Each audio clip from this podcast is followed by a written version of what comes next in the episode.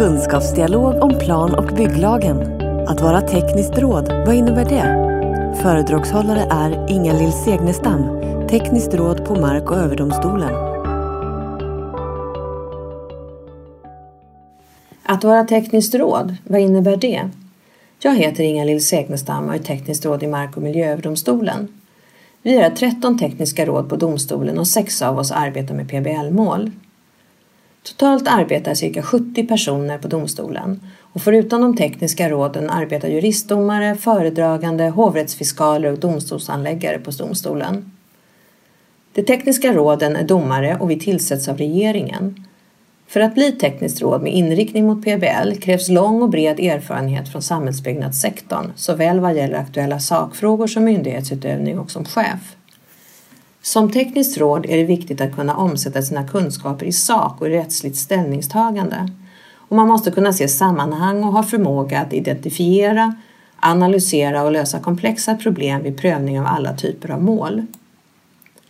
Det är viktigt att ha integritet, det vill säga att med utgångspunkt i aktuell lagstiftning kunna tänka självständigt och kritiskt utan att låta sig påverkas av tillfälliga strömningar i samhället och tryck från massmedia eller andra.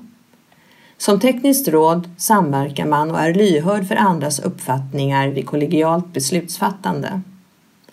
Eftersom de tekniska råden är domare svär vi domareden redan första dagen vi tillträder tjänsten och vi har etiska regler att förhålla oss till.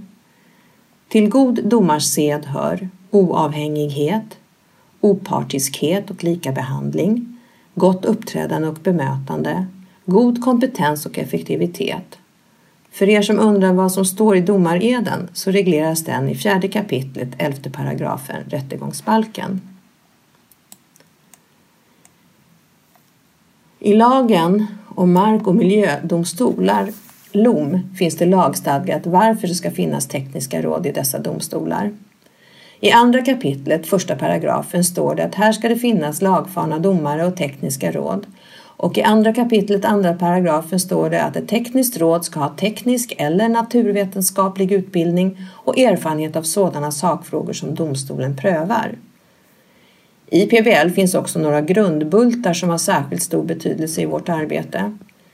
I plan och bygglagens portalparagraf, första kapitlet, första paragrafen, står det att bestämmelsen syftar till att med hänsyn till den enskilda människans frihet främja en samhällsutveckling med jämlika och goda sociala levnadsförhållanden och en god och långsiktig hållbar livsmiljö för människorna i dagens samhälle och för kommande generationer. I första kapitlet, andra paragrafen, står det att det är en kommunal angelägenhet att planlägga användningen av mark och vatten.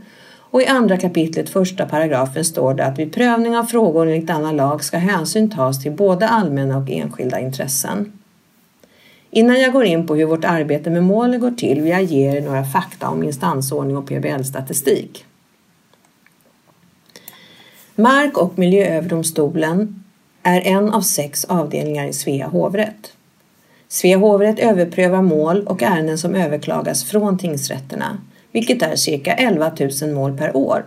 Vid Mark och miljööverdomstolen hanterar vi cirka 2 000 mål per år. Det finns sex hovrätter i Sverige och 48 tingsrätter. Hos fem av dessa tingsrätter finns mark och miljödomstolar. Umeå tingsrätt, Östersunds tingsrätt, Nacka tingsrätt, Växjö tingsrätt och Vänersborgs tingsrätt. Tingsrätternas avgöranden kan som regel överklagas till hovrätt. Innan målen kommit till tingsrätten har de i de flesta fall varit i Länsstyrelsen för prövning Undantag i dem är detaljplaner som från och med den 1 juni 2016 överklagas direkt till Mark och miljödomstolen, det vill säga tingsrätten. I Sverige har vi 290 kommuner som tillsammans fattar cirka 120 000 PBL-beslut och av dessa når cirka 0,8 procent Mark och miljööverdomstolen. Av dessa meddelas cirka 20 procent prövningstillstånd.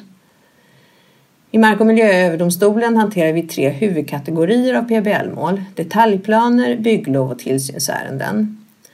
Det kan vara detaljplaner där den som klagar ansett att kommunen begått formella fel vid samråd eller om kommunen verkligen gjort rätt avvägningar mellan allmänna och enskilda intressen.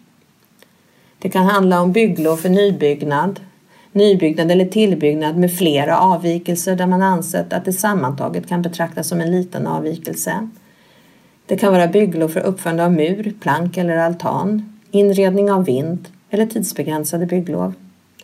Det kan handla om tillsynsärenden som är olovligt uppfört plank, attefallsåtgärder som uppförts utan startbesked, tillbyggnader som uppförts utan lov. Man har trott att det är en lovbefriad attefallstillbyggnad. Olovlig rivning av byggnad där den som utfört åtgärden ansett att det är fråga om en renovering och inte en rivning. När målen kommer till domstolen fördelas det på föredraganden och de tekniska råden. För att garantera rättssäkerheten lottas målen på olika juristdomar och tekniska råd. Prövningsramen är central och lika i alla mål. Det är yrkandena som avgör prövningsramen. Målen prövas endast utifrån inkomna handlingar, gällande lag, dess förarbeten, tidigare rättsfall och avgöranden och i vissa fall även syn med sammanträde på plats. Efter att vi läst in oss på målen görs en föredragning för att avgöra om målet ska få prövningstillstånd eller inte. Vid föredragningen föredras målet muntligt av föredraganden som är jurist för samtliga domare som ingår vid den så kallade sitsen. Sitsen avgör om det finns skäl att bevilja prövningstillstånd. Beslutande i sitsen består normalt av tre domare, det vill säga en ordförande, en referent och ett tekniskt råd. I regel tas beslut om prövningstillstånd inom två månader från det att målet kommit till domstolen. Som tekniskt råd ligger fokus på att tolka och tyda ritningar, detaljplaner, grannars eventuella olägenheter. Man kan titta på om det är förändrade ljusförhållanden, insyn och närhet till grannar, anpassning till terräng, förvanskning av byggnad eller stads och landskapsbild. Att förklara för övriga juristkollegor i sitsen hur verkligheten kommer att se ut, det vill säga fylla lagens paragrafer med materia som hur det kommer det verkligen att se ut med den här lilla avvikelsen rent fysiskt på platsen. De tekniska rådens arbetserfarenheter ger också god kunskap om den praktiska hanteringen i kommunerna och hur olika funktioner samverkar. Om målet inte får prövningstillstånd meddelas parterna om detta och besluten kan inte överklagas. Vad händer om sitsen kommer fram till att man ska meddela prövningstillstånd?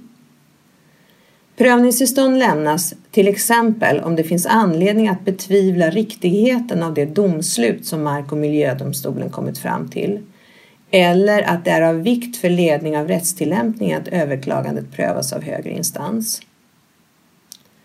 Innan målet kan avgöras i sak skickas överklagandet till motparten för yttrande och ibland på remiss till till, till exempel Boverket, Naturvårdsverket eller annan myndighet. När motpartens synpunkter inkommer till domstolen skickas de till den som överklagat. Kommuniceringen, som det kallas, pågår tills domstolen bedömer att ett tillräckligt underlag finns. Det är framför allt föredragande i samarbete med det tekniska rådet som förbereder målet för avgörande i sakfrågan. När det blir dags att avgöra målet lottas nya juristdomare till målet. Den nya sitsen består av fyra ledamöter tre juristdomare och ett tekniskt råd samt en föredragande.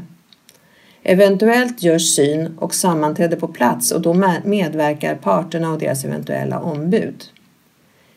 Inför föredragen i sak sammanställer föredragande ett material, ett så kallat tryck, som delas ut i förväg till de ledamöter som ska vara med och avgöra målet. Trycket är en skriftlig sammanställning av allt som kommit in i målet, relevanta ritningar, kartor, förarbeten, lagkommentarer med mera som kan vara av betydelse. Inför föredragningen läser alla in målet med hjälp av trycket. Målet föredras för sitsen och efter diskussion och eventuell votering avgörs sedan frågan och vi skriver dom. Föredragande gör ett utkast till domen utifrån det som bestämts vid överläggningen Därefter lämnas domen till referenten som bearbetar förslaget och lämnar sedan utkastet vidare. Det tekniska rådet formulerar ofta den del i domen som till exempel beskriver de kulturhistoriska värdena, anpassningen till stads och landskapsbilden, de arkitektoniska kvaliteterna och så vidare. I undantagsfall kan man överklaga till Högsta domstolen. I annat fall vinner domen laga kraft direkt. Att domen får klagas vidare kallas för att ge ventil. Det är stor vikt för oss att det finns praxis att förhålla oss till när vi förbereder målen. Vi går igenom tidigare domar som fattats i Mark och miljööverdomstolen i liknande mål.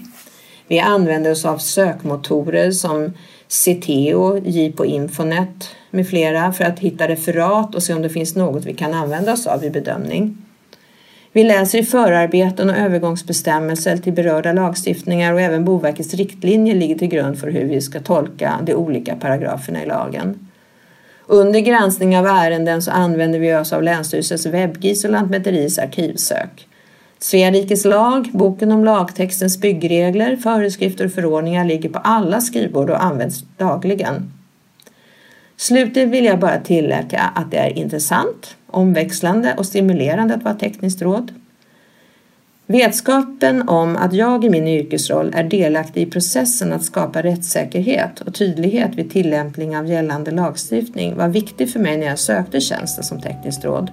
Och jag tror att det gäller de flera av mina kollegor.